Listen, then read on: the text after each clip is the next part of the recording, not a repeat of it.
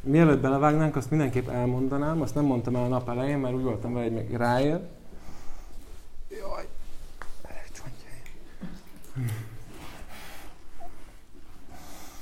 hogy, hogy semmiképp se hidd el azokat a dolgokat, amiket fogok mondani.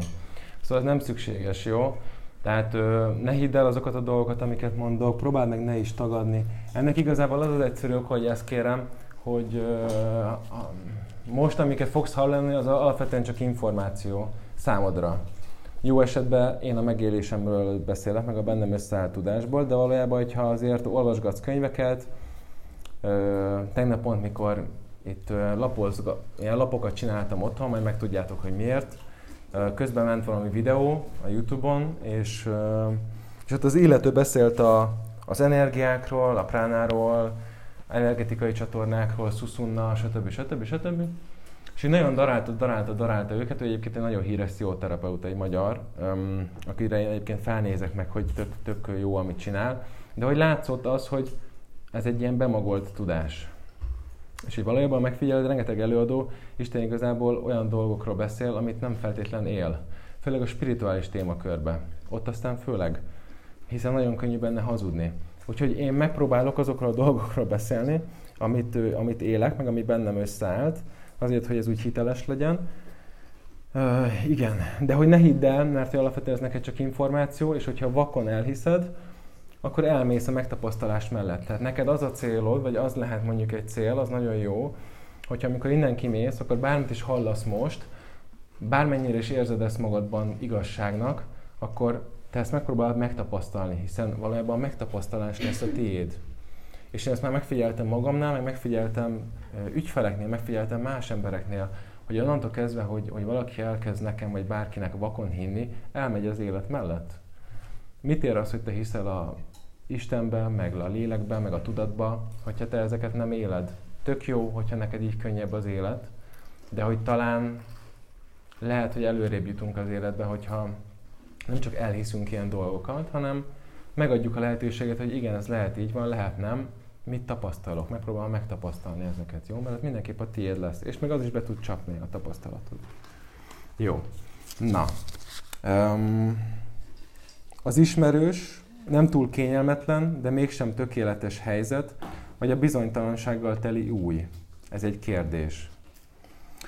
Figyelj, itt az illető, aki ezt a kérdést írta, több olyan kérdést is feltett, amire alapvetően én nem válaszolhatok. Szóval amikor feltesztek olyan kérdéseket, hogy, hogy mikor kell ezt és ezt csinálni, vagy ezt és ezt tapasztalom, ki kell lépni. Nagyon fontos, hogy ezeket a dolgokat, ezeket nektek kell meghozni. Senki sem mondhatja meg nektek, nehogy már én mondja meg, aki itt ül, hogy, hogy neked mit kell csinálni az életedben. Akkor egyrészt elvenném tőled az életedet, ezért mondom, hogy ne hidd el, amit mondok, hiába érzed magadban mondjuk azt, hogy ez igaz. Um, másrészt magamnak nagyon rossz dolgokat okoznék azzal, hogyha én ennyire determinálnám azt, hogy te hogyan döntsél adott helyzetbe, amit meg én nem szeretnék. Úgyhogy ezt inkább nem teszem, viszont azt el tudom mondani, hogy alapvetően hogyha mindig, mindig ugyanazt tapasztalod, és amit tapasztalsz, az neked nem jó, akkor lehet, hogy érdemes váltani. Tehát ha megfigyeled, akkor a bizonytalantól való félelem, az új dologba való belelépéstől való félelem, az igazából csak azért él benned, mert rettegsz attól, hogy majd ott mi fog történni. De hogyha te megtapasztalod azt, hogy benned kiépül az, hogy valójában bármi is fog velem történni, én uh, helyt fogok tudni állni, akkor miért maradnál abban, amit ismersz, és az neked nem jó? Hát akkor menj, lép be az újba, próbáld ki azt. Nézd meg, aztán szűrd le te a tapasztalatodat.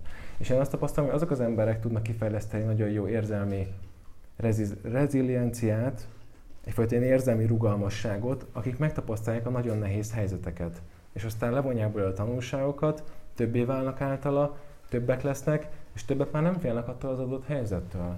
Én még tizenéves koromban kerültem ilyen bizonyos okoknál fogva külföldre, Görögországban éltem egy kis időt, meg, meg Indonéziában, és igazából bárhol voltam, mindenhol ö, tódult a nyakamba a szar. Tehát mindenhol olyan dolgok történtek, hogy így, ú, anyám. És ö, akkor nagyon rossz volt megélni, de rengeteget hozzám tett ahhoz, hogy hát ha ledobnak a, a, a semmi földjére, én akkor is rendben leszek, mert én fel fogok tudni állni, mert már megtettem ekkor, ekkor, ekkor, meg ekkor. Tehát, hogyha ezt ki tudod magadon építeni, akkor ez nem is lesz kérdés. Hát próbáld ki az újat, nézd meg, hogy mit tapasztalsz. Jó? Ha olyannal kapcsolódsz, aki nem tudja megélni az intimitást, hogyan lehet jól csinálni? Um, tudom, hogy mindenki csak magát tudja gyógyítani. Figyelj, nem tudom, mit értesz az alatt, hogy jól csinálni. Tehát feltételezem azt érted, hogy hogyan tudnál úgy mélyen kapcsolódni, hogy ez neked jó. Ugye ez alatt mindenki mást ért. Ha megfigyeled, akkor valójában uh, itt, amikor most egymással kapcsolódtatok, azt határozta meg, hogy mennyire tudtok lemenni mélyre, hogy a kettőtök kapcsolódása mit enged meg. Hiába voltál te nagyon nyitott, ha másik csak ennyire volt nyitott, akkor ezen a szinten tudtatok kapcsolódni. És lehet, hogy a te nyitottságod az őt még lejjebb tudta húzni, és tudod nyílni, de nagyon limitálva volt, hogy mit tudtok elérni. Magyarán, ha te minél nyitottabb vagy, igen, a kapcsolódásaid annál jobbak lesznek, annál, annál intimebbek, azért mert te valójában már tudsz változtatni az emberen, értsétek ezt jól, tehát tudod őt a jó irányba nyitni, a másik embert. Nagyon fontos, hogy te is ahhoz, hogy, hogy próbálok unisex példát mondani. Ahhoz, hogy, hogy, hogy ki tud nyílni egy másik embernek egy kapcsolódásba, az általában bizalom kell első körben. Tehát ha érzed azt, hogy ez oké, okay, akkor tudsz nyílni. Magyarán egy nagyon zárt embert is lehet nyitni. Én is tudtam nyitni családtagjaimat, de meg van határozva, hogy meddig. Ameddig ő tud éppen nyílni. Magyarán, ugye a kérdésedre a válasz, hogyha egy olyan kapcsolódsz, aki nem tudja megélni az intimitást, hogyan lehet jól csinálni, hát figyelj, úgy, hogy te megpróbálod őt nyitni, de ez nagyon fontos, hogy ez csak akkor fog sikerülni, hogyha ő akar nyitni. Ha nem akar nyitni, ha nem akar változni, ha nem akar bejebb engedni, ha erősebbek a félelmei, a személyiségéből, a sérüléséből adódó korlátok, akkor alapvetően próbálkozhatsz te bármennyire, nem fog sikerülni. Mármint az, amit lehet te szeretni, az lehet, hogy nem fog sikerülni, lehet, hogy fogsz nyitni rajta, de ez be lesz limitálva. Szóval amit tudsz csinálni, az, hogy te megteszed a lehető legtöbbet, szerintem érdemes nem erőltetni a dolgokat, és egyáltalán a végére járni, hogy amúgy ezt egyáltalán akarja a másik, tehát akar -e egyáltalán nyitni, akar -e egyáltalán ő mélyülni, vagy ő tökéletesen el van a falaival, mert bármennyire szenved valaki a falaitól, nagyon sok ember ragaszkodik a falaihoz. Miért? Hát ez biztonságos. Szóval, ha neki még fontosabb az a fajta biztonsága, ami ugye nem biztonság, mert ez egy bizonytalanság valójában, de fontosabb neki az a fajta biztonsága, amit a falai nyújtanak, akkor, akkor azért te a csodát nem tudsz tenni. A mindennapi rutin munka háztartásban hogyan lehet megtalálni a jelenlétet, hogyan ne daráljon le a feladatlista. Hát figyelj, nehezen, de meg lehet csinálni. Szóval most már nincs itt ugye az Anton, de alapvetően én akikkel együtt dolgozok, pont uh, melyik nap? Kedden vagy szerdán jött hozzám egy új ügyfelem, ez volt az első alkalom, és, és akkor, a, amikor kiadtam neki a feladatokat a sessionünk végén, hogy na akkor most mit kezdünk el csinálni, akkor, akkor mondta, hogy ú, csak ennyi, azt hitt, hogy többet fog meditálni, vagy hogy többet kell majd meditálnia.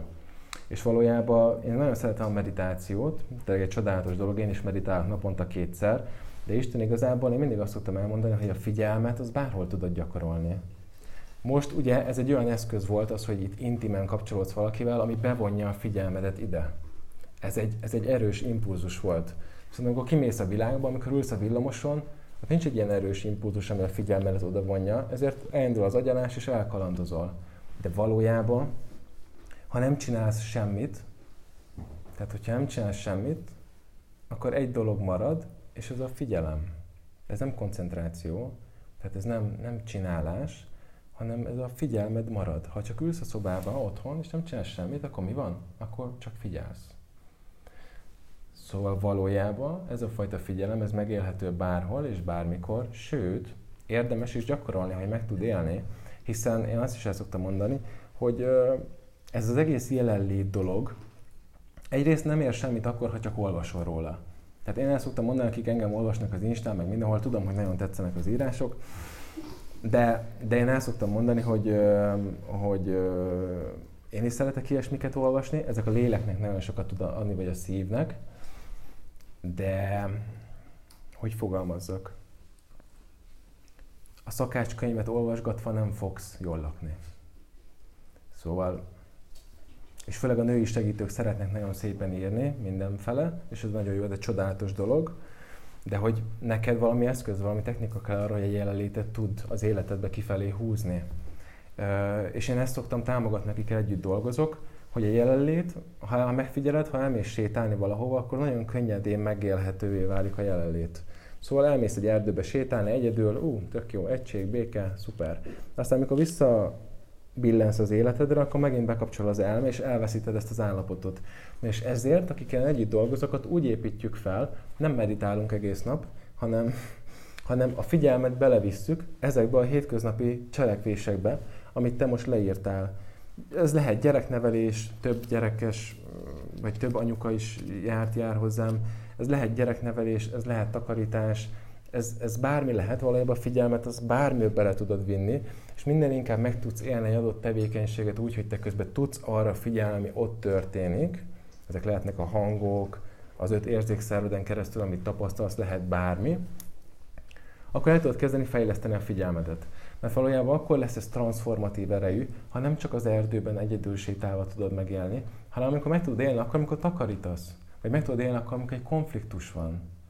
Ha megfigyeled, általában az ember egyedül sokkal könnyedebben megéli bizonyos helyzetekben, de amikor belelépsz egy, egyfajta szociális interakcióba, akkor egyből bekapcsol a megfelelési kényszer, az, hogy hogyan kell neked viselkedni, és egyből agyalsz, elveszíted ezt az állapotot. Pedig valójában mindenki ezt keresi, tehát a szex valahol, a sport, a leugrok a 8000 méteres hegyről, ilyen, tudod, ez a, amin így repülnek. Uh-huh. Szóval minden ilyen dolog az arról szól, hogy az ember megtapasztalja a gondolatmentes állapotot. Tehát mindenki ezt keresi, a drogok, a pia, ellazuljon, felszabaduljon, meg tud élni magadat. Um, tehát ez nem egy misztikus állapot, csak ahhoz, hogy ezt valóban tud élni, ki tud húzni az életébe, ahhoz gyakorlás szükséges. Szóval, kedves kérdező, neked azt tudom javasolni, hogy mikor csinálod, uh, például amit én szoktam adni az embereknek, hogy felépítjük valakinél a figyelemgyakorlást, az a legtöbb esetben nem igényli azt, hogy plusz dolgot beletegyünk az illetőnek az életébe. A már meglévő dolgokba rakjuk bele a figyelmet. Néha van, hogy plusz gyakorlat, plusz tevékenység, de a már meglévőkbe rakjuk bele a figyelmet. Magyarán, ahhoz, hogy leülj és meditálj egy nap 60 percet, ahhoz tényleg idő kell. Egy gyerek mellett, főleg egy két éves gyerek mellett, ez nem egyszerű. De az, hogy figyelj, ahhoz nem kell semmi és senki. Nem kell megváltoztatni az életed. Mindent csinálj ugyanúgy, ahogy eddig, kezd el odafigyelni magadra abban a tevékenységben, meg arra, amit csinálsz. És ha ezt minél inkább meg tudod tenni, ami az elején, uh, igyekszem nem csúnyán beszélni, mert mindig csúnyán beszélek ezekben a videókban, um, nagyon nehéz. Szóval az az elején nagyon nehéz, mert folyamatosan elkalandozol. Az elme elkalandozik. Figyelni magadra az nagyon-nagyon nehéz, mert energiaigényes folyamat. Viszont majd lesz egy pont, hogyha valóban gyakorolsz, gyakorolsz, gyakorolsz, akkor elérsz oda, hogy lesz egy pont, amikor figyelni már könnyű, már az alaptermészeted. Ez nálam is így volt, és ez az ügyfeleimnél is így tapasztalom, hogy gyakorolnak, gyakorolnak, gyakorolnak, és elkezdenek olyan megéléseik lenni, amikor már spontán megjelenik a figyelem. Tehát nem azon, hogy, hogy most oké, okay, gyakorlom a figyelmet, miközben mosogatok, hanem az van, hogy csak úgy kilépek az ajtóból, és jelen vagyok és akkor elkezd egyre inkább ez az alapállapotoddá válni. Én például meditálni meditálok, de figyelmet nem gyakorlok, mert, mert, mert maga, amikor jelen vagyok, az, ami feltölt. Tehát, hogy nem valahova el kell jutni, hanem pont, hogy ezt, e, ebbe vagyok azért, hogy feltöltődjek. Szóval a mindennapi cselekvéseibe vidd bele a figyelmet, és az hidai változás fog e, elérni. Tudom, hogy min és hogyan kellene változtatni számomra, javítani néhány személyiségbeli dolgon, mégsem tudom megtenni. Miért lehet? Hú. Hát figyelj, Renget, ennek tényleg rengeteg oka lehet. Most nagyon felelőtlen lennék, ha én így felelőtlen lennék, ha én így egy dolgot így bedobnék, hogy ezért nem tudod megtenni. Lehet, hogy nincsenek meg az eszközeid. Egy.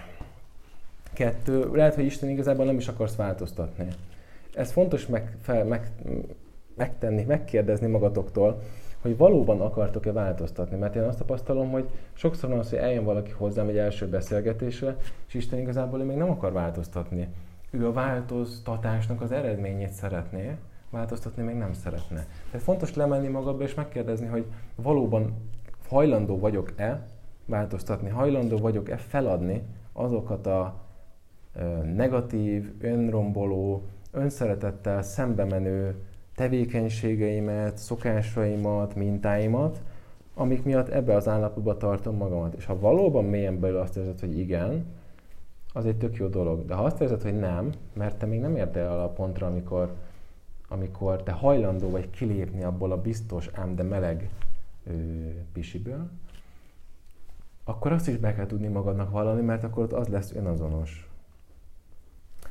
Szóval ez, és mondom, az eszközök, az egy nagyon fontos dolog. Um, ha nem működik az autód, akkor mit csinálsz? Elviszed szerelőhöz. Miért? Mert te nem tudod megjavítani az autódat.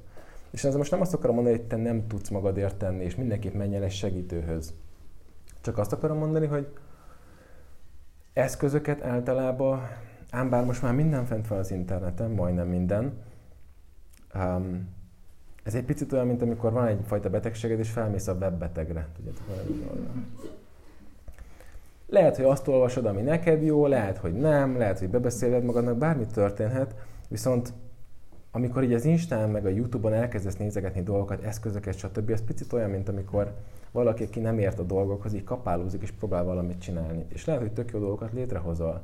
Én úgy vagyok vele, hogy miért nem mész el valakihez, aki egyébként tudja azt, hogy ebből a rengeteg dologból mi az, ami neked most szükséged van. Mert hogy általában az igazi tudás a segítőknél, mestereknél az nem az, amikor valaki valamit tud, hanem amikor valakinél már van annyi tapasztalat meg eszköztár, hogy tudja, hogy aha, neked most erre van szükséged. És ez, amit te általában nem tudsz, hogy neked ott abban a pillanatban éppen mire van szükséged. És egy jó segítő, én mindig ezt szoktam elmondani, az befelé fordít. Tehát az nem helyette csinál meg a dolgokat, hanem abban segít, hogy te magadból fel tud hozni azt, ami te benned van. Magyarán nem azt támogatom, hogy örökké jár segítőhöz, mert ha egy jó segítőhöz jársz, akkor az egy, valamikor el is engedi a kezedet. Mert a fejlődésed már halad magától. És aztán van egy időszak, amikor nem dolgozol senki, és aztán lehet elmész megint valakihez. Um, én több segítővel is dolgoztam együtt, így a múltba, coachal, mentorral, business mentorral, és én másfél éve vagyok együtt a mesteremmel, és ö, semmit nem csinál meg helyettem.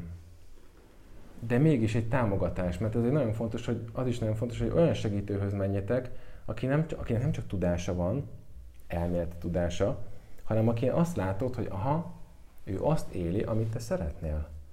Tehát ahhoz a pszichológushoz, és most bocsánat, meg utólag nézik, nem akarok a pszichológusok ellen beszélni, ahhoz a segítőhöz lehet, hogy nem érdemes elmenni, aki a békéről beszél, és közben látod rajta, hogy nem boldog, vagy nem, nem békés. Tehát, hogy nézd meg, hogy az illető, aki az el akarsz menni, az milyen állapotban van, hogyan, mi, mi árad belőle. Nagyon sok minden nem kézzel fogható, hanem egyszerűen érzel belőle egy energiát. De hogy olyan emberhez menj, aki nem csak tudása van, hanem ő valóban azt is éri, amiről beszél, mert ő már maga a lényével is tud téged felfelé húzni, és befelé fordít, és abban segít, hogy lehámoz magadról azt, amit te nem vagy, közelebb kerülsz ezáltal magadhoz, és e megerősít téged. Nem elveszi az erődet, hanem abban segít, hogy te egyre inkább meg tud oldani a dolgaidat, és a saját belső mestered, de felszíre tud hozni. Ez nagyon fontos. Úgyhogy bonyolult, vagy több, több dolog áll a kérdés, de hogy így általánosságban így ezt tudnám mondani. Hogyan tudom elhinni, hogy valaki tényleg őszintén kapcsolódna velem? Um, ugye miről van szó? Vannak neked bizonyos tapasztalataid, ilyen múltbeli tapasztalataid, és ezért aztán benned kialakult az a hit, hogy velem senki nem tud őszintén kapcsolódni. Valószínűleg honnan ered? Valószínűleg már a szüleidtől ered, mert valamit tapasztaltál, aztán arra jöttek rá a párkapcsolatok, baráti kapcsolatok. A lényeg, hogy azt élted meg, hogy Isten igazából ugye nem tudnak hozzád őszintén kapcsolni, az, aki te vagy, az nem vagy elég. De ez csak a te megélésed. Szóval, hello. szóval ez csak a te megélésed. Általában mondjuk amikor mondjuk elválik két, egy szülő, két szülő, egy házas pár, akkor nagyon sokszor a gyerek az magára veszi azt, hogy ők elváltak. Biztos miattam váltak el. Magyarán történt valami, és az illetőnek az volt a megélés, hogy ő a hibás, amiért ők elváltak. Az lesz a megélésed, az valódi. De valóban ez történt? Valóban te miattad váltak el? Nem biztos. Tehát csak azt akarom neked mondani, hogy, hogy, hogy azok a dolgok, azok a történések, azok az értelmezések, ahogyan te értelmezted a történteket, ami miatt benned kialakult az, hogy, hogy hozzád nem lehet őszintén kapcsolódni, meg hogy azért, aki te vagy, az egy valószínűleg egy félreértelmezés. Mert ahhoz, hogy hozzád kapcsolódni lehessen, ahhoz nem az kell, hogy te tökéletes legyél, vagy hogy te nagyon-nagyon jó legyél. Mindenki megtalálja a saját emberét, a saját párját, azt, akivel ő együtt rezeg. Ehhez nem kell jónak lenni, nem kell tökéletesnek se lenni. Tehát hidd el, hogy amint te el tudod azt hinni, vagy amint te el tudsz kezdeni önmagaddal kapcsolódni őszintén, és rájössz arra, hogy igazából ez a hiedelem benned, ez bizonyos félreértelmezéseken alapult, akkor az el tud kezdeni feloldódni. Ez egy picit olyan, lehet, hogy bennetek is többetekből van, hogy sok emberben él ez a fajta hiedelem, hogy én nem vagyok szerethető, vagy séma. És általában ez hogy alakul ki valakiben? Úgy, hogy történik valami gyerekkorban, és ő abból azt értelmezi, hogy ő nem szerethető. Még azt éppen szoktam elmondani, amikor ezt hallottam, akkor ez bennem nagyon megragadt. Egy két éves gyereket húzott az anyja meg az apja, tél volt, szánkóval, hó. Ott van a gyerek, egyszer csak hátra néznek a szülők, a gyerek nincs sehol. A gyerek a hóba van, nagy fehérség. És a gyerekbe beépült az, hogy ő nem szerethető, mert ha szerethető lenne, akkor az anya-apja figyelt volna rá eléggé. Miközben ez azért valljuk be egy olyan dolog, ami megtörténhet. Tehát, érted? Szóval ezek a hiedelmeid, ezeket meg kell kérdőjelezni meg, ezek, amik alapján éled az életedet, hogy ez biztos, hogy így van? Vagy csak valamikor ez belém épült? Mi alapján dől el, hogy valaki szerethető, vagy nem szerethető? Az alapján, mert volt épp egy pasi vagy egy csaj, aki nem tudott téged szeretni? Ne viccelj! Tehát fontos megkérdezni magadban ezeket a dolgokat, mert akkor rájössz, rá fogsz jönni, hogy igazából ami miatt te ezt hiszed, az egy illúzió. Mert ami megtörtént, az lehet, hogy valóságos volt, de ahogyan te azt értelmezted, akkor a gyerek elméddel valószínűleg az már valószínűleg lehet, hogy téves volt. Az élet meghozza a párkapcsolatot, amikor készen állsz rá? Kérdés. Hát figyelj, nem tudom. Mi, most itt meg kéne beszélnünk azt, hogy mit jelent az, hogy készen állsz rá. Hány olyan... Múltkor sétáltam, múltkor, lehet tegnap vagy tegnap előtt, Um, sétáltam az utcán, és láttam egy anyukát, aki tolta a babakocsiba a babáját, és mögötte hullogott a gyerek, aztán csak azt hallottam meg, hogy ordibál vele. Gyere már! Mm, és kb. nyomta a telefonját. És az jel, az jel meg bennem, hogy ú, basszus, most lehet átmegyek a túloldalra, és ezt még egyszer megcsinálja, akkor így ott, nem tudom, valamit mondok neki, vagy hogy így hozzászólok, hogy kicsit lenyugtassam, de ki vagyok, kéne egyrészt ebbe beleszóljak. Másrészt csak azt akarom ezzel mondani, hogy hány olyan ember van, akinek úgy van gyerek, hogy igazából nem áll rá készen. Tehát mikor állsz valamire készen? Mm. Az viszont tény, hogy ö, amikor te valóban belül készen állsz arra, hogy megérkezzen az az ember, akit te szeretnél, de ez mitől függ? Attól, hogy magadban meggyógyítottad azokat a dolgokat, amiket mondjuk megszeretnél, akkor megérkezik az az ember. Tehát ugye ha nem gyógyítod meg magadba, gyógyítod, nem változol azokban a dolgokban, azokban a sémákban, amik miatt most azok a párkapcsolataid vannak, amik, vagy voltak, amíg ezen nem változtatsz, addig ugyanaz lesz. Szóval mondjuk készen állni arra, ugye ez megint egy kérdés, hogy készen, de mire? Tehát itt most meg kéne beszélnünk, hogy készen állni, mire? Maga a párkapcsolatra, de milyen párkapcsolatra? Szóval, hogy készen állni arra a párkapcsolatra, amit te valóban szeretnél, ahhoz valószínűleg neked is változnod kell. És hogyha te változtál, akkor igen, valószínűleg meg fog érkezni. De azért nem kezelném ezt annyira szigorúan, mert ám bár azt tapasztalom az ügyfeleimnél is, hogy én el szoktam mondani, akik jönnek hozzám, és ilyen, na mindegy, el szoktam mondani, hogy öm, én nem javaslom az elején, amikor együtt dolgozunk, hogy tudatosan ö, párt keressünk. És ezt szintén azért mondom el, mert az illető eddig tapasztalt valamit, eddig működött valahogyan ha most elkezdünk együtt dolgozni, két hét múlva nem fogjuk megváltani a világot, vagy a két hét múlva elmész randizni, és ugyanazt a fickót vagy csajt bevonzod, mert hát a működésében te még nem változtál valójában, akkor tök jó, most nehezíti megint egy ilyen bonyodalom a mi közös munkánkat, és az, hogy te tudj valóban változni.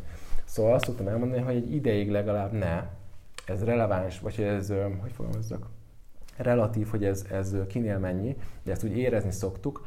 Általában, amikor valaki egy következő szintekre be tud lépni, és ott tud stabilizálódni, és már nem a hiány működteti, és mondjuk már nem keres párkapcsolatot, akkor megérkezik valaki, akivel valóban meg tudja élni azt, amit.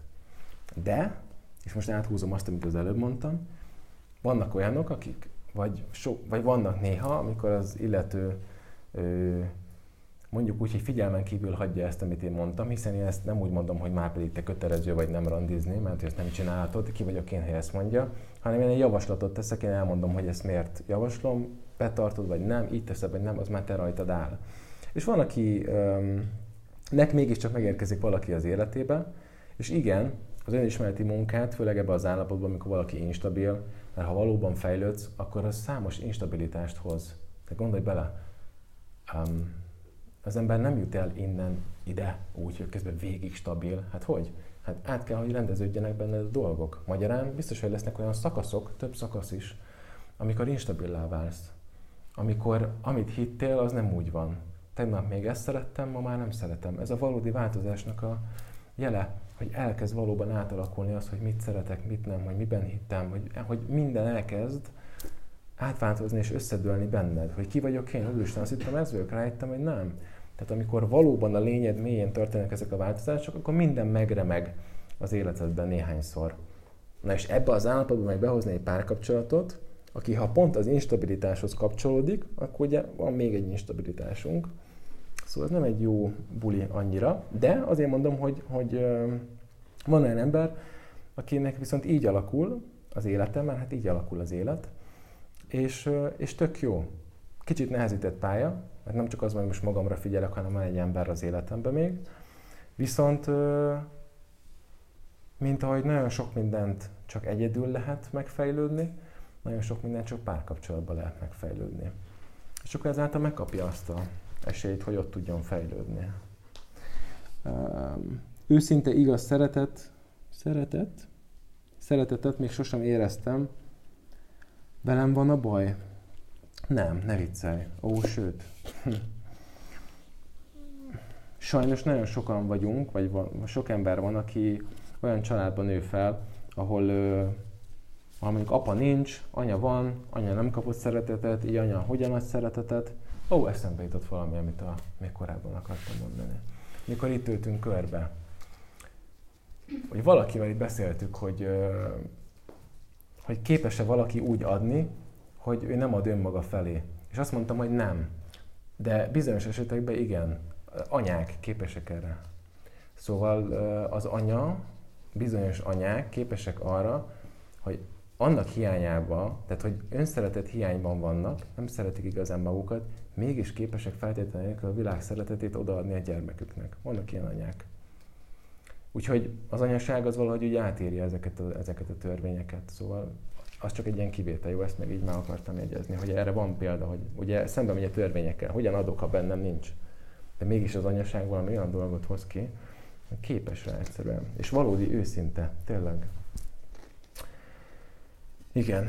Úgyhogy nem, nem veled van a baj, figyelj, sok fájdalom történt valószínűleg veled, olyan környezetben nőttél fel, ahol, uh, ahol ez nem volt, de ne hidd el azt, hogy veled van a baj, és ne hidd el azt se, hogy ez nem lehetséges talán a mai napunk az egyfajta precedens lehetett arra, hogy igenis ez lehetséges. És ezért szeretem ezeket az alkalmakat. Nem a világ megváltó erejük miatt, hanem azért, mert, mert bizonyos szempontból tudattágító. Tehát bizonyos szempontból rájössz arra, hogy ó, ezt így is lehet, és ezt így is lehet, akkor mondjuk tehetek azért, hogy én ezt megteremtsem az életemben is. Úgyhogy nem, és neved magadra. Az ego az, aki mindig azt hiszi, hogy ő miatta vannak a dolgok. Mint a kisgyerekek anya, apa elvált, biztos én miattam van, ők vannak a középpontban. De aztán az ego az, aki mindent magára vesz. Mindig ezt a példát szoktam mondani, de szerintem jól reprezentálja. Sétálsz a utcán, valaki csúnyán néz rád, és azt hiszed, hogy veled van a baj. Ezt az egót hiszi ezt. Tehát neved magadra a dolgokat, hanem nagyon fontos, hogy az önismereti út során egy figyeled magadat, meg tud különböztetni, hogy mi az, ami rólam szól, mi az, ami nem rólam szól. Jó? Tudom, ez nem egyszerű, de erre nem lehet egy konkrét választ adni. Amikor önmagam vagyok, akkor, akkor van önbizalmam, de ez eltűnik, amikor ismerkedek valakivel. Ez miért lehet? Azért, mert valójában nincs önbizalmad. Bocsánat, aki ezt írta, de, de a legnagyobb szeretettel mondom neked tényleg, hidd el, én is tapasztaltam. Emlékszem, tizenéves voltam, azt hittem, hogy óriási önbizalmam van, aztán az élet kihúzta rólam azokat a dolgokat, amik miatt én azt hittem, hogy óriási önbizalmam van, és hopp, eltűnt az önbizalom. Magyarán nem volt ott önbizalom, hanem az önbizalomnak az illúziója volt, egy ilyen köd. Amikor a világ felemel, az emberek felemelnek, szép vagy, szexi vagy, csinos vagy, sok pénzed van, olyan helyen élsz, olyan körülményeid vannak, és azt hiszed, hogy ú, mennyire jó vagyok. És amikor ezek így, így eltűnnek alólad, meg kell nézni, akkor mi marad? Mert akkor az marad, ami valóban van benned. Előtte csak az volt, hogy kaptál egy visszajelzést a külvilágból, és abban a visszajelzésben éltél, az éltetett téged. Azért mondom, hogy egy köd, egy köd volt az önbizalomnak a köde. Nem volt valódi, mert akiben valódi, aki valóban építi az önbizalmát, az azt tapasztalja meg, hogy hiába ö, mentem csődbe, meg fogom tudni csinálni az életemet. Érted? És nagyon könnyen rá tudsz jönni arra, hogy hol, hogy áll az önbizalmat, hogy amikor bizonyos dolgokat kihúz alulad az élet, akkor mi marad? Mert akkor az marad, ami, ami benned van a valóság. Szóval azért érzed ezt, és azért érzik sokan ezt, hogy egyedül nagyon boldogok, aztán belépnek egy párkapcsolatba és szétesnek, azért, mert a párkapcsolat az csak felhozza azt, ami benned ott volt alapból is. Tehát egyedül, a szobába, meg egyedül élve nagyon könnyű harmonizált állapotban lenni. Mármint néha nem. Sokaknak persze így is nehézség, sokszor, és ezt is el kell fogadni. De egyedül élve azért könnyű meg, megélni a harmóniát. De amikor van egy párkapcsolatod, ahol a másik ember egy folyamatos tükröt tart neked, na akkor kiderül, hogy na valóban hogyan vagy magadban a dolgokkal. Megosztok veletek egy ilyen személyes dolgot. Én ezeket a felvételeket mindig vissza szoktam nézni, meg vissza szoktam magamat hallgatni, de minden podcastet, mindent visszahallgatok. És nem azért, mert ennyire önimádó lennék, hanem azért, mert ö, figyelem magamat hogy mikor, mit mondok, miért mondok, hogyan viselkedek, mikor jelenik meg az egóm, hogyan jelenik meg az egóm, itt vagyok most is figyelem magamat, és én például rengeteget tanultam azóta, mióta elkezdtem előadásokat tartani így, így embereknek, sokkal többet tanultam bizonyos dolgokról magamban, vagy magamról, bizonyos dolgok által, mint amikor, amikor nem kapcsolódtam ennyire intenzíven emberekhez. Tehát az, hogy otthon vagy egyedül meg tudsz élni egy állapotot, tök jó. Menj egy eseményre, Mit tapasztalsz ott? Az felhoz benned mindent. Megfelelési kényszer, nem merem megélni magamat, törödő, törödő, törödő. Az a valóság. És ezért nem kell magadat bántani. Én is jókat mulatok magamon, néha milyen hülyeségeket mondom. de hogy jó, hogyha észreveszed, csak azt akarom mondani, hogy a szociális interakciók azok felhozzák, megmutatják azt, ami benned van. Jó, tehát ezért érzékeled azt, hogy belépsz egy párkapcsolatba, és eltűnik az, mert valójában nem volt. Um, ismerkedésnél nehéz a jelenben lennem, és sok kérdést írt. Ismerkedésnél nehéz a jelenben lennem, a gyakorlatai mindig elvisznek oda, hogy azon fantáziálok, vagy a gondolatai mindig elvisznek oda, hogy azon fantáziálok, hogy mi lesz a jövőben a másikkal és velem, hogyan tudok a jelenben maradni. Fia, azt tudom neked mondani, amit már korábban mondtam az egyik kérdésre, mindig figyelj arra, ami épp történik. Szerintem egy nő írta ezt a... Már nem azért mondom, de ezt egy nő írta, ugye? De ha nem, csak azért mondom, mert, mert bennetek nők van egy csodálatos dolog, ami az, hogy, hogy um, ti képesek vagytok meglátni valaminek a jövőbeli állapotát. De ezt most nem viccben mondom, tehát, hogy hogy sokkal inkább tudtok erőt adni mondjuk egy férfinak, és azt mondani, hogy igen, te képes vagy rá, meg tudod csinálni, mint sokszor a férfi. Mert a férfi nagyon, rá, nagyon reálisan, nagyon racionálisan nézi a világot, az van, amit, amit lát. De te, te bele tudod látni azt, hogy ez mivé válhat. És ez egy csodálatos képesség, de mint minden képességnek megvan a negatív oldala, ez egy csodálatos eszköz, de mint minden eszköznek megvan a negatív oldala, ami az, hogy néha olyan dolgokat is belelátsz, ami, ami valójában nincs. Tehát, és ugye miért teszed ezt? Mert mindig, mert nagyon kötődsz a vágyaidhoz, meg a céljaidhoz. Akarok valamit. Elültették már kisgyermekkoromban azt, hogy akkor leszek csak boldog, hogyha házas vagyok, hogyha gyerekem van, hogyha kiteljesedek a párkapcsolatban. Tehát, mivel rengeteg ilyen programot elültettek benned már gyerekkorodban, hogy ugye mitől leszel boldog, mint nő, párkapcsolat, gyerek, család, stb. stb. Ezért, amikor, és lehet, hogy vannak benned őszintén ilyen vágyak, én nem mondom, hogy nem, de rengeteg minden el lett ültetve, az is biztos. Amikor kapcsolódsz egy másik emberrel, akkor csak ezekre tudsz figyelni.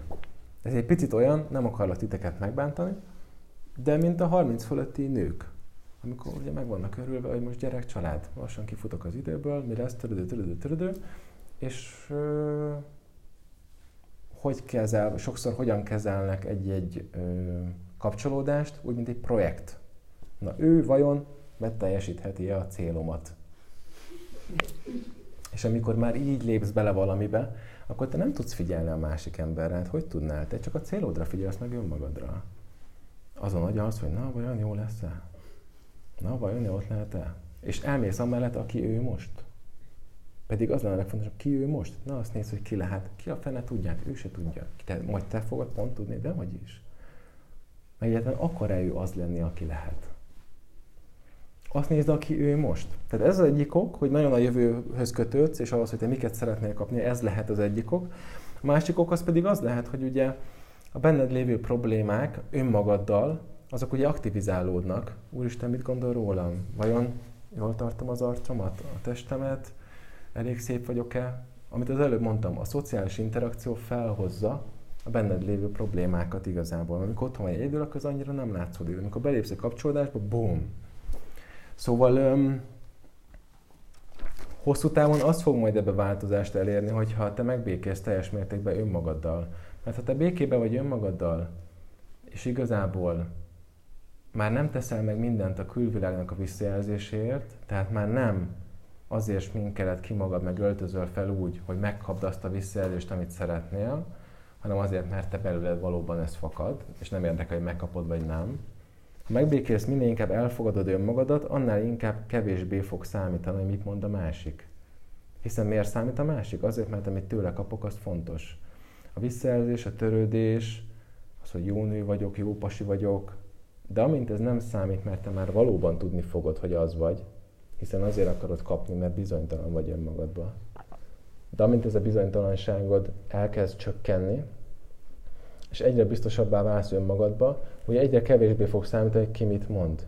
Mert már nem számít, hogy ő mit mond, mit nem mond, mert én teljes vagyok. Érted? És ezért mondom azt, hogy amikor valaki nagyon erős hiányosságokkal van benne egy párkapcsolatban, akkor általában szinte majdnem mindig feláldozza önmagát. Hiszen ha nekem fontos az, amit tőled kapok, mert nekem az nincs meg, akkor én nem biztos, hogy az arcodba fogom mondani az igazságot, mert akkor te lehet, hogy kilépsz, és akkor én anélkül maradok, amit most tőled kapok. Értitek? Szóval minél inkább tudod magadban élni a teljességet, annál szabadabban tudsz kapcsolni egy másik emberrel.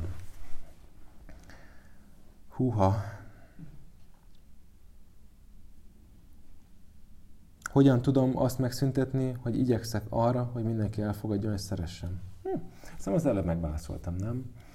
Um, törekedj arra, hogy te elfogad magad és szeressen. Miért akarod, hogy szeressenek az emberek? Mert hiány él, a hiány állapotát éled. Amíg a hiány állapotát éled, addig nem tudod megszüntetni ezt, mert ez azért van jelen, mert hiány van benned. Minél kevesebb lesz benned a hiány, annál inkább megszűnik az, hogy nekik el kell téged fogadni és szeressenek. És az ego így működik. Folyamatosan azt akarja, hogy ő tökéletes legyen, hogy te tökéletes legyél. Nem tudod elfogadni a hibáidat, nem, tudod el, nem tudod elfogadni azt, hogy tökéletlen vagy. Egyébként tökéletes vagy, csak nem, csak nem hibátlan. Érted? Um, tehát fordulj befele, és próbáld meg te egyre inkább elfogadni és szeretni magad, azáltal, hogy időt töltesz magaddal, azáltal, hogy valóban magaddal vagy, és hogy egyre kevesebb lesz benned a hiány, azt fogod tapasztalni, hogy hm, egyre kevésbé számít, hogy engem elfogadnak vagy szeretnek, mert az elfogadást és szeretetet valójában már megteremtettem magamban. Adott a kapcsolat, az egyik fél több energiát, minőséget, értéket tesz bele, mint a másik. Meddig mehet ez így? Na, ez a kérdés volt, amire korábban akartam válaszolni. Hát figyelj, én nem tudom. Mármint, hogy én biztos nem fogom megmondani, hogy meddig mehet ez így. Ezt neked kell eldönteni, hogy meddig mehet ez így. Mi alapján mondjam meg, hogy neked meddig mehet ez így? Neked kell eldönteni, hogy mennyit tűrsz. Ugye azt írta, hogy az egyik fél több energiát, minőséget, értéket tesz bele, mint a másik. Figyelj, amikor valaki együtt van 20 éve vagy 10 éve, akkor azt gondolom, hogy ez teljesen normális, hogy a másik, nem tudom, most beteg, most rákos, most ez meg az van vele, és én sokkal többet pakolok bele, mint, mint ő. De ott már van egy kialakult szövetség, amikor nem tudom, hogy hol tart ez a kapcsolat.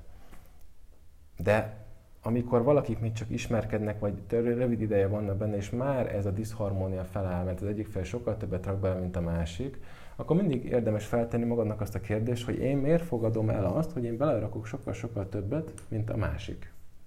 Tehát én miért elégszem meg ezzel? Miért nem azt várom el, visszatérve a korábbi kérdésünk, amit én is adok? Miért, miért fogadom el ezt? Miért hunyászkodok meg? És igazából ezeket a kérdéseket érdemes feltenni magadnak, hogy te miért nem becsülöd, vagy tiszteled magadat annyira, hogy te igenis jobbat akar, többet akar. Olyat akar, amivel boldog tudsz lenni. Szóval, hogy meddig meheti ez így, hát ezt neked kell döntened, hogy hogy érzed benne magadat, és ezek alapján változtatni szeretnél, vagy nem. Mikor kell kilépni belőle? Ezt most szerintem megválaszoltam.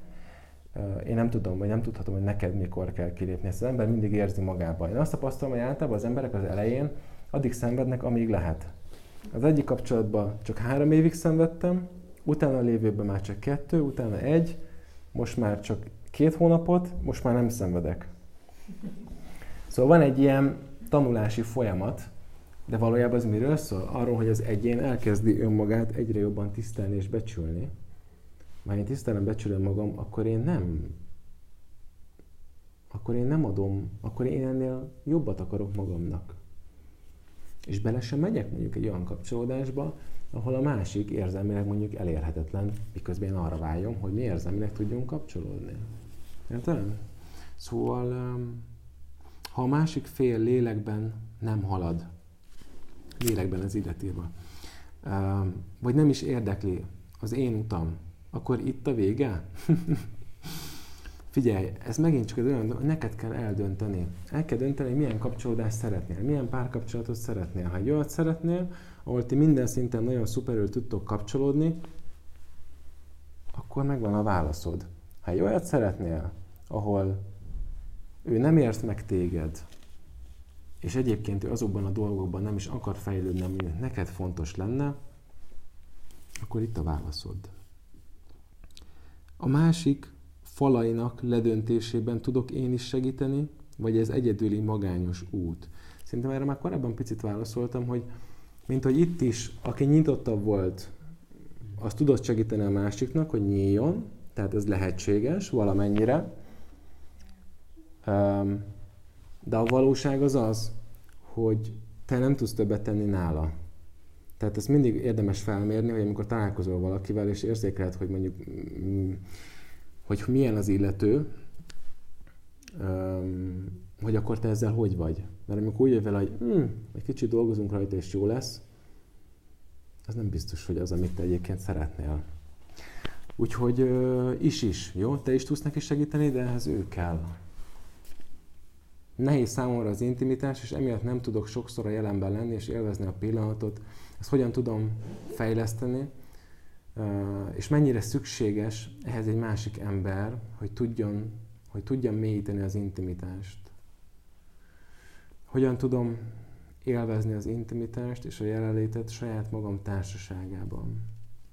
Hát figyelj, amit én ugye néha így mondogattam nektek bizonyos dolgokat itt, amiket sétálgattam, és az egyik az az volt, hogy, hogy, hogy az, hogy elkezdesz kapcsolódni a fájdalmathoz, meg a benned feljövő dolgokhoz, az egy nagyon jó tér arra, hogy te az intim, a saját magaddal lévő intimitásodat tud mélyíteni. Szóval, hogyha én merek kapcsolódni magammal akkor, amikor nekem valami nagyon fáj, és nem pedig eltávolodok, akkor közelebb kerülök magamhoz.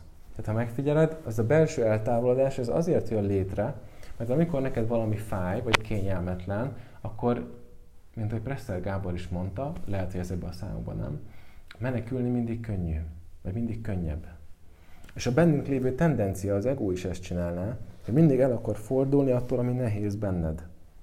De azáltal önmagadtól fordulsz el, magyarán, ha az önmagaddal lévő intimitást akarod mélyíteni, akkor egyrésztről muszáj az érzelmekkel dolgoznod, és muszáj uh, észrevenned azt, hogy mikor akarsz menekülni önmagad elől, mikor nyomod el az érzelmeidet, mikor nem mered megélni azt, ami benned van, és ebbe kell elérni változást. És persze van egy olyan része is, hogy fizikai. Tehát, hogy mindannyian azt szeretnénk, hogy simogassanak minket, hogy érintsenek minket. Aki nem, most csak azért nem, mert nem kapta meg otthonról, de alapvetően mindenki ezt szeretné, hogy simogassák, hiszen gondolj bele, hogy a szavak az, az, az, az csak egy, vagy az csak egy, nem, az nem csak egy, de az, az csak hallod. Ezt érzed itt a testeden, konkrétan, fizikailag is hozzáértek egymáshoz, kapcsolódik a két lény. Ez az egyik legmélyebb kapcsolódás tud lenni, akkor, ha ez jól van csinálva. De azért mondom, akkor, ha jól van csinálva, mert lehet mondjuk úgy szexelni, hogy egyáltalán ne legyen intim, és lehet úgy szexelni, hogy azt érzed, hogy ti valóban egyek vagytok. Szóval egyrésztről ne nyomd el, próbálj meg magadban ne elnyomni a fájdalmakat, hanem próbálj meg magadhoz mindig kapcsolódni. És a legegyszerűbb az mindig, ha a testethez kezdesz el kapcsolódni, és a benned megjelenő érzelmekhez. Aztán pedig próbálj meg a fizikai testeddel elmélyíteni az intimitást, simogatás, testápolózás. A mesteremnek van egy tök jó szava, öngyönyörszerzés. Ez alatt nem azt értem, hogy veszel magadnak egy csokit. Jó? Tehát ö, szexuális öngyönyörszerzés, jó? Mert ö, ott tudsz magaddal nagyon erősen kapcsolódni, és általában rengeteg blokkozat megjelenik. Tehát mindenkinek magadhoz kell nyúlni minden tekintetben. Oké. Okay. Mm. És amit írtál ugye, hogy nehéz számodra, és emiatt nem tudsz sokszor a jelenben lenni és élvezni a pillanatot, a fia jelenlétet kell gyakorolni. De ez mit jelent? Ez ugye alapvetően megfoghatatlan, ha valaki azt mondja neked, hogy a jelenlétet kell gyakorolni. Ezért nem ér, nem azt mondom, hogy semmit, de majdnem semmit az, amikor valaki Instagramon arról ír, hogy mennyire csodálatos a jelenlét. Én is szoktam. De nem csatolok mellé olyan állapotot, hogy hú, ez majd titeket nagyon valahova el fog vinni. Mert valójában mit kell fejleszteni a, a jelenlét állapothoz? A figyelmet. Ha tudsz figyelni, akkor jelen tudsz lenni. Ha figyelmet szétcsapongó, ha berántanak a feljövő érzelmek, az automatikus érzelmi reakciók, a gondolatok, stb., akkor ugye elveszted ezt a figyelmet, és már is öntudatlanná válsz, már is a személyiségedből létezel, a sérüléseidből létezel. Ha tudsz figyelni, akkor mintha ezen kívül lennél. Ezért az egyik legerősebb um, fejlődési eszköz, vagy fejlődési az eszköz, az maga a figyelem. Ha valaki ezt mélyíti, akkor azt fogod tapasztalni, hogy mindig kineved, kineved, kineved magad én például mindig ezt élem meg, hogy totál más ember vagyok, mint három hónapja voltam, mert, mert másképp élem meg magamat. És ez a figyelemnek köszönhető. Ugye próbálj meg a figyelmet gyakorolni. Mindig legyél ott abban, amit csinálsz. Próbálj meg arra figyelni. Ez első körben már segíteni fog. Létezik az, hogy két ember azonos szinten kapcsolódik? Hogy az egyik fél mindig, vagy az egyik fél mindig mélyebben, és ez egy folytonos változás, ami váltakozik. Változás, ami váltakozik. Uh, figyelj, nem tudom, egyrésztről. Másrésztről biztos, hogy létezik az, hogy két ember azon a szinten uh, kapcsolódik. Létezik. Az én tapasztalataim is ezek, és alapvetően, ha valaki, ugye aki nem tudná, én tantrával foglalkozom egy ideje már, a tantra erősen magába foglalja a szexualitást is, mert az egyetlen olyan spirituális irányzat, ami a szexualitással is dolgozik. Um, és ezért valóban azt tudom mondani, aki, aki ebben elkezd fejlődni, aki ezt tudja magában nyitni, az azt tapasztalja meg, hogy nagyon-nagyon-nagyon-nagyon-nagyon mélyen tud kapcsolódni. De igazából az, hogy két ember azonos szinten, ugye hol választod el, hogy én 158%-osan kapcsolódok, te meg 156%-osan ez egy idő után totál elveszti az értelmet, mert nem fog érdekelni, de én értem, hogy te mire gondolsz. Um, egyértelműen azokat a kapcsolódásokat keressük, ami minél mélyebb. Tehát, ahol nem csak azon, hogy te berakod magad, belerakod magad, de a másik ember is bele tudja magát rakni, hogy azt fog neked a lehető legtöbbet adni. Um, ilyen kevés van. Vagy hát, hogy fogalmazzak? Tehát szerintem, akik ti foglalkoztok magatokkal, önismerettel, meg tudatossággal, ti egyre inkább azt tapasztaljátok szerintem az életetekben, hogy úristen, egyre kevesebb ilyen ember van. Tehát kilépsz innen majd, és aztán, ha csak sétálsz az utcán, meg erre-arra, akkor, akkor nem ezt fogod annyira érzékelni. De e felé kell haladni, és igazából, ha te ebbe vagy, és mondjuk elmész ilyen rendezvényekre, akkor ilyen emberek fognak megérkezni az életedbe. És akkor lehetnek nagyon-nagyon-nagyon mély kapcsolódásaid. De valójában belegondolsz, neked nem kell nagyon sok ilyen kapcsolódás az életedben. Néhány olyan igazán meghatározó kell, ami, ami nagyon-nagyon erős tud lenni szerintem. És egyébként meg persze folyamatosan változik, hiszen az, hogy mennyire kapcsolódok magammal, az meghatározza azt, hogy mennyire tudok veled kapcsolódni. Tehát az önmagunkkal lévő kapcsolódás is változik. Magyarán igazából minden hullámzik folyamatosan. Nincs olyan, ami, ami konstans így, az, az halott. Tehát ami él, az mindig folyamatosan változik. Mennyire fontos ismerni a másik fél szeretett nyelvét. Hát figyelj, szerintem elég fontos. Ugye szokták mondani, hogy ne úgy szeresd a másikat, ahogy te akarod, hanem úgy, ahogy neki jó. És ezt én is így gondolom. Tehát úgy, ugye úgy könnyű szeretni, ahogy neked jó. Azért szereted úgy, mert te is azt akarod kapni. Ha neked az érintés egyik szeretett nyelved, simogatod a másikat, és ha jól esne, és simogatna. De neki meg lehet nem az. És akkor meg nem simogat téged. De amikor elkezdünk egymásra hangolódni, akkor az arról szól, hogy megismerlek téged, és nem azt teszem meg, ami nekem jó, hanem azt teszem meg, ami neked jó. Csak fontos, hogy ez ne abból fakadjon, hogy azért teszem meg, mert önmagamat hátra sorolom, hanem azért teszem meg, mert tudom, ha neked jó, akkor nekem is jó. Akkor mind a kettőnek jó. És hogyha ez kölcsönös, az akkor tud nagyon jól működni. Ha ezt csak te működteted, akkor be nem leszel boldog. Szóval akkor tudsz igazán adni valakinek, hogyha azt tudod neki adni, ami neki fontos. Tudjátok, általában a karácsony ajándék, itt mindjárt karácsony, mindenki azt adja a másiknak, amit ő szeretne kapni. Ha most nagyon benne az önismeretben, akkor veszel neki egy könyvet. Soha életében nem fogja kinyitni, mert nem érdekli, de ugye neked ez fontos most is ezt adod. Tehát ráhangolodni a másikra, és azt mondani, hogy én ezzel tökre nem tudok azonosulni, mert ez nem én vagyok, de ez neki nagyon jó lesz. Ehhez azt kell, hogy te kicsit ki tudj lépni magadból, és ne ilyen egocentrikusan gondolkozz. Hogyan válhatok stabilabbá az intimitás? Hogyan válhat stabilabbá az intimitás? Hát figyelj, úgy, hogy gyakorolni kell mindenképp, meg úgy, hogy te mélyíted.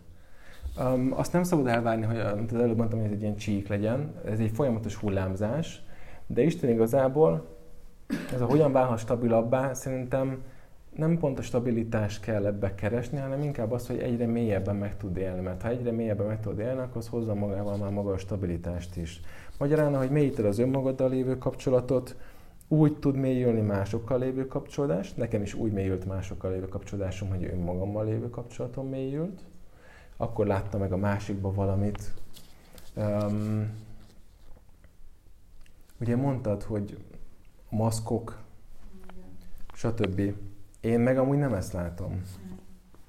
Mert hogy én meg amúgy azt látom, és ezt tapasztalom az utamon, hogy uh,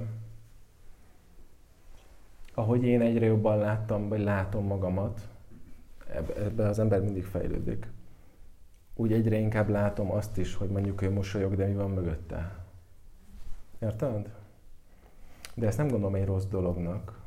Um, nem gondolom, hogy azért mosolyog, mert gonosz, vagy mert um, vagy mert, hogy fogalmazzak. Tehát, hogy ezt nem rossz szándék vezérli, hanem ezt az vezérli, hogy valahogy próbál életbe maradni. És jelen pillanatban még azon a szinten tart, hogy még nem tud kapcsolódni a magával lévő fájdalomhoz, és nem tud önazonosan létezni. Ha megnézek, megnézem azt, hogy hogyan léteztem mondjuk három évvel ezelőtt, egy halom, halom, halom, halom olyan dolog volt az életemben, ahogyan öm, beszéltem, ahogyan valakivel kapcsoltam, ami nem volt önazonos annál inkább tudsz önazonos lenni, minél inkább megtanul, meg, megismered magadat, és meg tudod magadat élni. De hát az emberek 90, nem tudom, 8% az nem ismeri magát. Hogy tudna önazonos lenni? Érted? Szóval e, e mögött nem egy ilyen gonosz, vagy egy ilyen álszent dolgot látok, hanem inkább azt látom, hogy, hogy mindenki próbál valahogy életben maradni, és nem akarja, hiszen gondolj bele, azért teremtettünk itt egy biztonságos teret, hogy itt meg tud nyílni. És még itt is falakba ütközöl, nehézségbe ütközöl, stb. Majd pont az utcán kint fogod megmutatni azt, hogy a gyengeségedet? De én is erre gondolom. Uh-huh, uh-huh. Csak lehet, hogy nem értem. Uh-huh.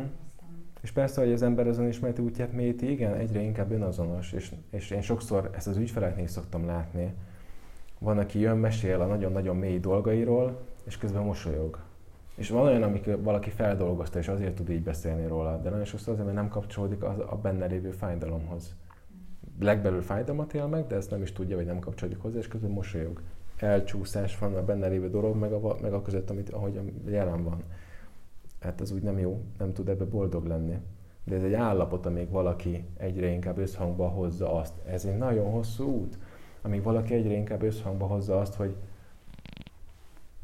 hogy az jön belőlem, ami valóban bennem van. És akkor még rá kell jönni arra, hogy ami benned van, még az sem feltétlen te vagy, hanem a minták, a beléd nevelt dolgok, az összes ilyen dolog. Tehát, lehám, tehát lehámozni azt mondjuk, azt hitt, hogy önazonos vagy, eltelik egy év, és akkor rájössz, hogy ú, nem voltam önazonos. Szóval ez egy jó hosszú, de szerintem tök izgalmas. No. Ja igen, itt kaptam néhány érdekes kérdést. Vagyunk-e valójában? Függ-e egymástól a létünk? Van-e jelentősége a jelenben, jelenlétben az asztrális kapcsolódásoknak? Húha, hát figyelj, ehhez meg kéne beszélnünk fogalmakat, hogy mit értünk asztrális kapcsolódások alatt. Um, azt mindenképp meg tudom válaszolni, hogy vagyunk-e valójában? Hát vagyunk szerintem, sőt. Ha valami biztos az életben, akkor ez, hogy létezel. Hogy ki vagy, vagy mi vagy, vagy milyen vagy, azt nem tudod, egyre inkább talán megtudod, mondjuk, de azt, hogy létezel, hogy te vagy, hogy te mi vagy, azt nem tudod, de hogy te vagy, az biztos. Függe egymástól a létünk? Hát őszintén erre most nem tudnék neked válaszolni, mert nem tudom, milyen értelemben érted. Emberi értelemben, vagy ilyen többdimenzionális értelemben. Ugye én nem nagyon gondolkozok abba, hogy, hogy valami van, aztán nincs. Mármint, hogy az energia az csak átalakul, szóval tehát, hogy úgy a halál az még alapvetően valaminek nem a vége, ezért ez a kérdés ugye függ egymástól, ha nem tűnik el igazából semmi, csak minden formát vált, akkor ugye ez nem releváns talán ez a kérdés. De lehet, hogy csak más kéne megkérdezni. Van-e jelentősége a jelenben, jelenlétben az asztrális kapcsolódásoknak? Ugye nem tudom, mire gondolsz asztrális kapcsolódások alatt, tehát hogy olyan lényel van kapcsolódásod, vagy kapcsolódsz, akinek nincsen fizikai teste, hogy ezt érted, vagy te ilyen ikerlángra, vagy, vagy, vagy mire gondolsz, ennek most a mélyre kéne menni, de Isten igazából mindig annak van jelentősége, aminek te adsz. Ha ennek akarsz jelentőséget adni, akkor adj. Ha nem akarsz, akkor nem adsz. De egy nagyon fontos dolog van. Amit már korábban mondtam, az ember mindig imád menekülni. Spiritualitásba az a legjobb dolog abban, hogy elmenekülj önismeret az is szuper dolog, mert évekig olvashatsz könyveket, anélkül, hogy bármit is csinálnál Isten igazából magaddal. Um, szóval ezekben az ilyen dolgokban, ezekben is nagyon bele lehet menekülni. És ám bár te sokkal több vagy, mint aminek most hiszed ugye magad, mégsem véletlenül vagy itt. Magyarán minden, ami fontos, az itt és most van. Minden valójában még az sem fontos, hogy mi történt a múltadban, meg az sem, hogy mi lesz. Mindig a legfontosabb dolog az, az, az itt és mostban van. Tehát ha ezeket a pillanatokat meg tudod élni úgy, ahogy, akkor ugye ezekből áll össze a jövő. Tehát magyarán a jövő az nem abból lesz olyan, aminek akarjuk, hogy folyamatosan azon aggódsz, hogy milyen legyen a jövő, hanem hogy az itt és mostot megéled abban az érzelmi állapotban, amiben te majd szeretnéd a jövődet is megélni. Hiszen ezekből fog összeállni. Szóval én valahogy így vagyok az életemben, hogy rengeteg mindenről tök érdekes, és tudunk róla beszélni, de hogy nem tudom én se, hogy ez most itt, ez most itt nekem valóban fontos se, és általában úgy vagyok vele, hogy ha majd beleütközök, akkor, akkor foglalkozok vele. Uh, hogyan tudnék, hogyan tud, tudnék attól kilépni, hm. hogyan tudnék abból kilépni, hogy csak azoknak nyílok meg könnyen, akiknél nem fenyeget az esetleges párkapcsolat esélye.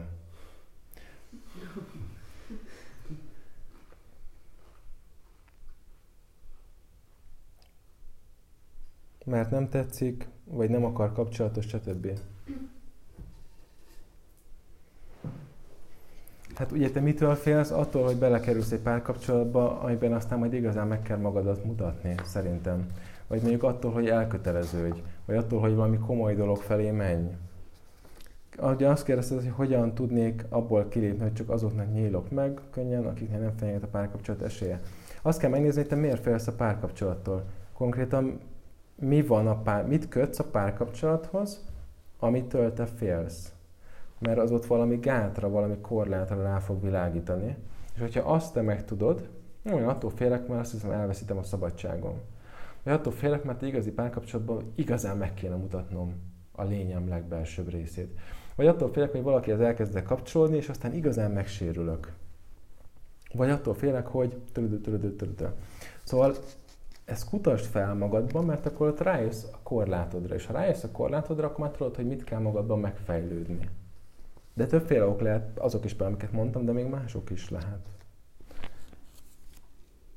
Nemrég rájöttem, hogy szexuálisan bántalmaztak, csak nem tudatosult, uh, én bennem, vagy éltettem.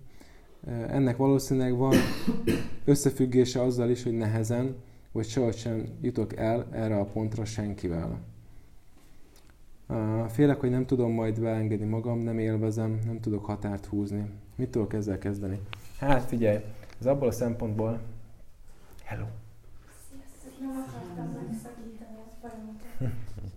Köszönöm szépen. Én is, hogy jöttél.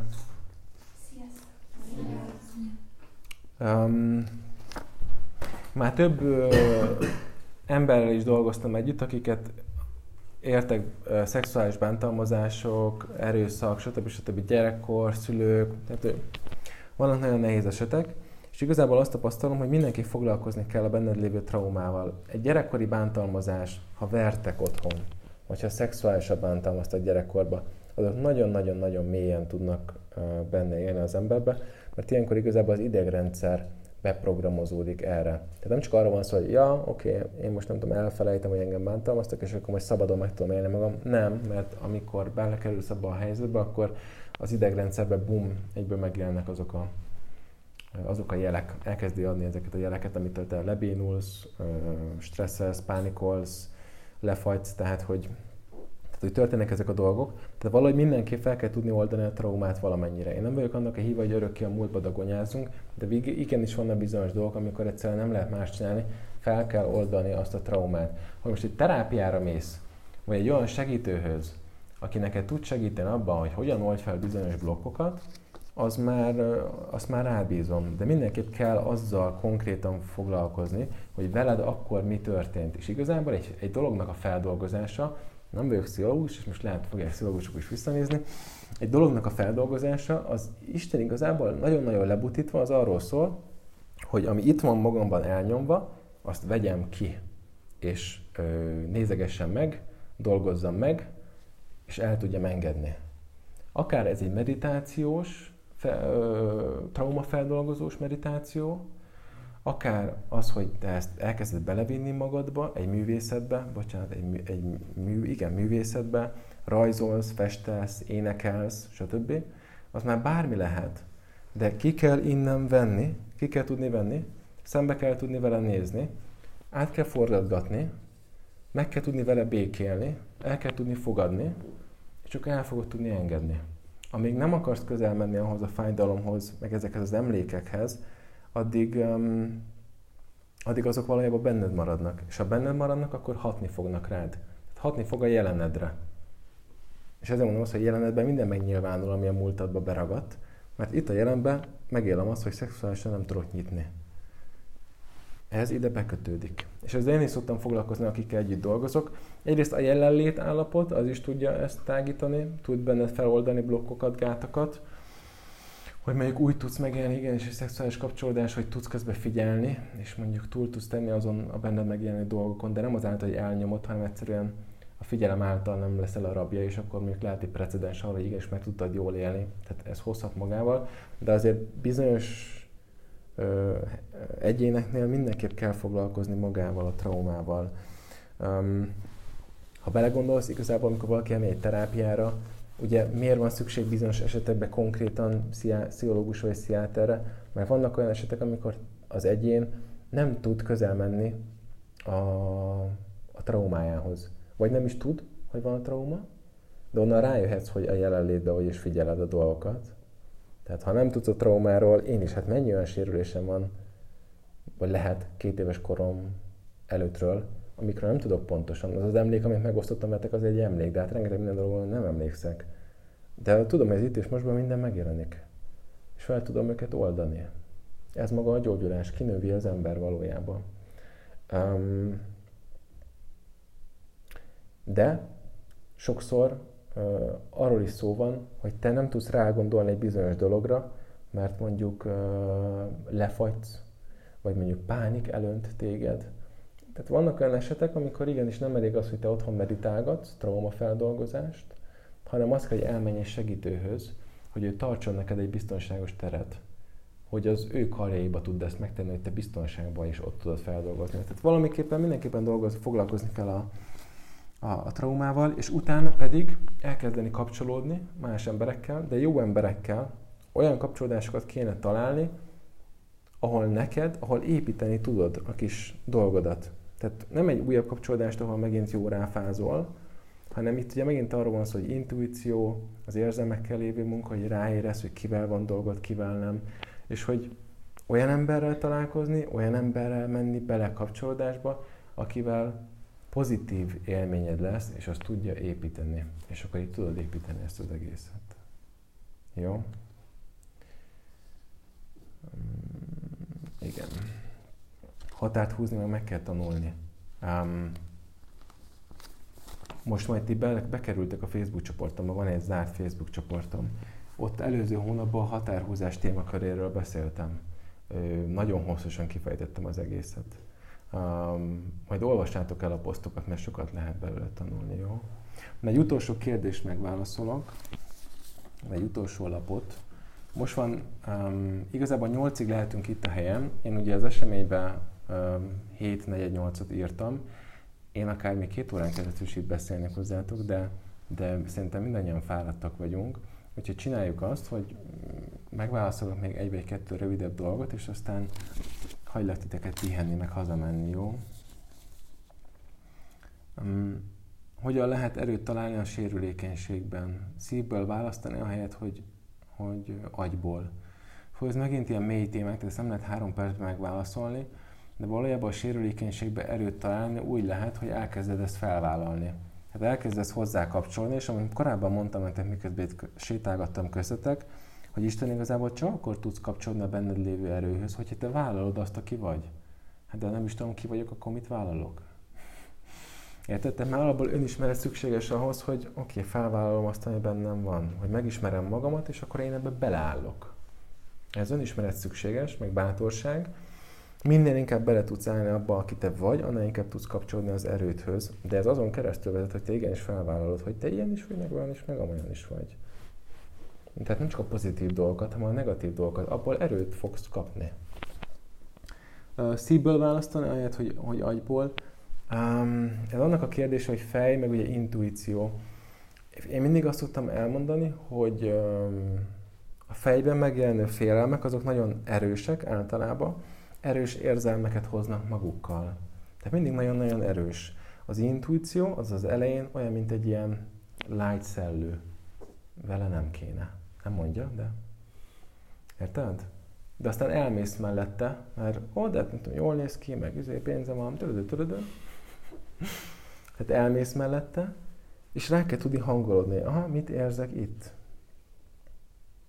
Például, miközben csináltatok a gyakorlatokat, azért éreztem jó páratokba, mikor bizonyos dolgok felszakadtak, meg néha izgulás volt, így dobogott egy-két szív, um, fejleszted az intuíciót, azáltal, hogy elkezdesz rá figyelni, meg fejleszted a jelenlétet, akkor egyre inkább, hogy fogalmazzak, um,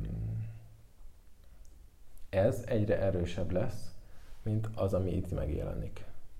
De el, amíg ez nem így van, addig el kell kezdeni ernek több kreditet adni. Tehát, hogy oké, okay, megpróbálok ráhangolódni, mit érzek. Tedd ide a kezed, hozd ide a figyelmedet, mit érzek. És akkor meglépem azt, ó, bejött. Most ezt érzem, de nem ezt lépem, mert ez jön a fejemből. Ó, és nem jött be. Aha, akkor érted? Tehát mindig vesd össze azt, ami benned van a külvilággal. És akkor ez egy tanulási folyamat. Ez a valódi önismeret. Nem az, amikor valaki így mondja, hogy ez a megérzése, meg az, meg az angyalokkal beszélt, tök jó, lehet, hogy így volt tényleg, de hogy egyrészt sosem lehetsz biztos abban, amit érzel, én se vagyok soha, de ez nem zavar. Másrészt, ha elkezdesz egyre jobban figyelni rá, akkor azért egyre biztosabbá válsz. Jó? Um, húha, hát ez egy tényleg nagyon hosszú kérdés. Ki az, aki már menni szeretne? Elfáradtatok. Uh-huh. Többiek? Elüldögéltek, nem?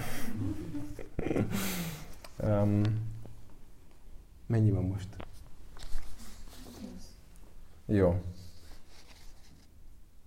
Akkor ezt megválaszoljuk, és ezzel befejezzük, jó? És aztán még mondok nektek pár dolgot, mert ami fontos lesz nektek most így a workshop után, hogyha hazamentek. Um, hogyan tudnék úgy kapcsolódni önmagammal, másokkal,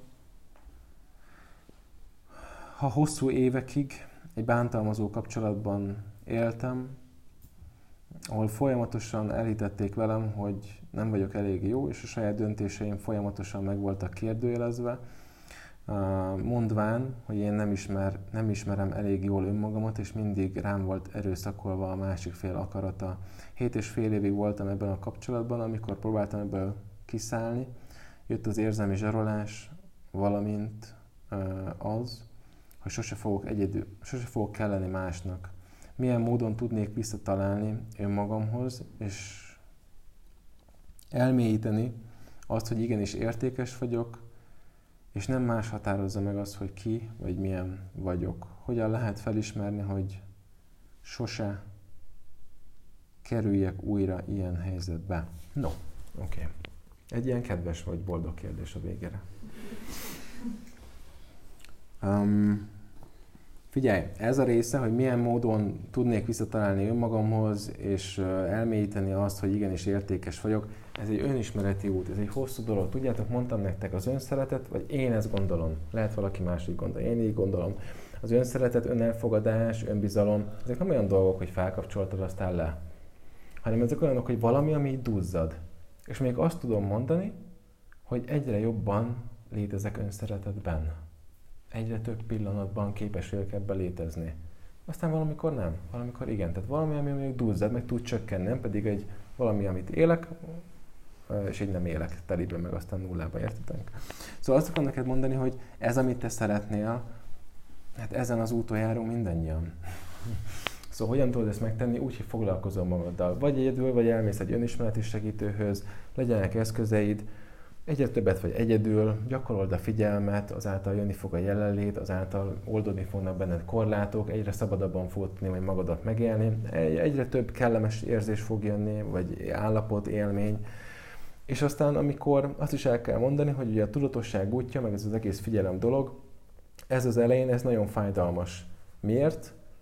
Most itt különböző korosztályból vagytok, mert mondjuk rálátni arra, hogy 20 évnek mi a múltja, az oké egy dolog. De rálátni arra, hogy 40 évnek mi a múltja, az egy más dolog. És amikor valaki valóban elkezd fejlődni és tudatossá válni, akkor az magával hozza azt, hogy te bizony rálátsz arra, hogy a múltban mit tettél, mit nem tettél, mennyi ember bántott téged, mennyi ember bántottál te, mennyit hazudtál, stb. stb. stb. Ha valódi a fejlődésed, akkor ezekre elkezdesz mind rálátni. Hát ennek a befogadása az fájdalommal jár. Szóval ez nem lehet másképp. Magyarán a tudatosság útja az erején az mindig fájdalmas. Ha valami könnyen indul, és ez végig könnyű, akkor az lehet, hogy nem valódi. Szóval ezt el kell tudni fogadni, hogy ez ilyen lesz. Mm. Viszont ez egy, egy, ezzel együtt szép. És ha csak el tudsz kezdeni magadhoz kapcsolódni akkor, amikor boldog vagy, meg akkor is, amikor fáj az élet, akkor te már nagyon-nagyon jó úton haladsz. Tehát mindig engedd meg azt, ami, ami van. És próbálj meg önmagaddal egyre inkább kedves lenni. Adni magadnak. Hogyan tudok adni magamnak? Hogyan tudok tenni önmagamért? Az önszeretet, igazából minden problémának az alja az önszeretet. Hogy vagy nem teszel magadért, vagy hagyod, hogy olyan dolgok történjenek veled, amik neked nem jók. Ha önszeretetben létezik az ember, akkor ezeket nem hagyja. Akkor nem rombolom magamat a szokásaimmal, ami épp akkor jó, jó érzést ad, hanem akkor olyan dolgokat csinálok, amelyek ki tudok teljesedni. Tehát hogyan tudom kihozni azt a kincset, ami itt van bennem. Ez már kiteljesedésről szól, nem pedig a vegetálásról, ami tök más irányok. De ez egy hosszú út.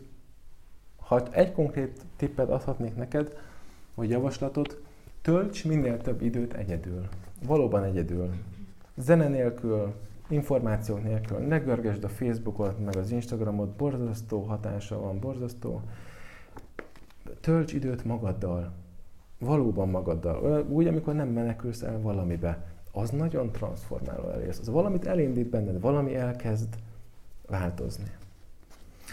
És a végén pedig ez, hogy hogyan lehet felismerni, hogy, hogy sose kerüljek újra ilyen helyzetbe. Hát figyelj, az ember mindig úgy vált, vagy úgy változik a sémáiba, hogy ha mindig ugye ez meg ez meg ez történik, akkor felismerem, hogy ez meg ez meg ez történik. Utána el tudom kerülni. Tehát igenis nézd meg a múltbéli negatív tapasztalataidnál azt, hogy mik voltak a tényezők, milyen volt ő. Ó, ez egyezik nála is, meg nála is, meg nála is. Ott is ezt tettem, meg ezt tettem, meg ezt tettem. Tehát ha megnézed igazán a múltadat, akkor meg fogsz benne látni konkrétumokat, amik egyeznek, amik alapján le tudod vonni a tanulságot, hogy aha, ebből lesznek a red flagek. Ha ezt tapasztalom valakinél, akkor ebben nem megyek bele. Tehát nézd meg a múltadat, volna belőle a tanulságot, králj konkrét konkrétumokat, és arra aztán figyelj oda, mert ez meg a másik. Az ember sokszor tudja, hogy nem kéne belemenni, de belemegy valami miatt, ugye valami hiányosság miatt. Ha elég erős tudsz lenni, e, és magadat választod, akkor nem mész bele abba, ami most épp kecsegtet, de tudod, hogy igazából neked nem jó. Oké? Okay? Köszönöm.